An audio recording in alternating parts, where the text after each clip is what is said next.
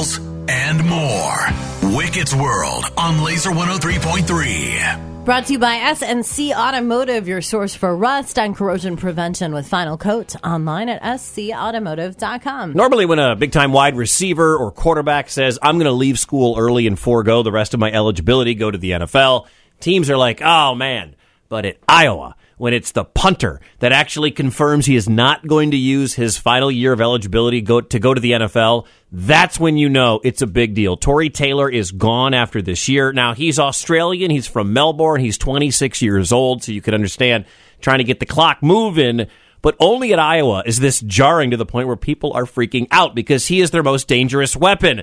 Head coach Kirk Ferentz. Just to watch his evolution, he was obviously talented, then had raw ability and talent. The one thing about him this year that really I'll never forget, I think, is just the way he's practiced. He's a real craftsman now. So he went from a guy who kicked the ball, that's what he did forever, grew up doing that, putting the ball and all that stuff. But now he is like such clear focus and intent every time he's out there at practice. You watch a guy every day, and, and that's maturity, that's experience, that's really putting things in the bank and using them to your advantage.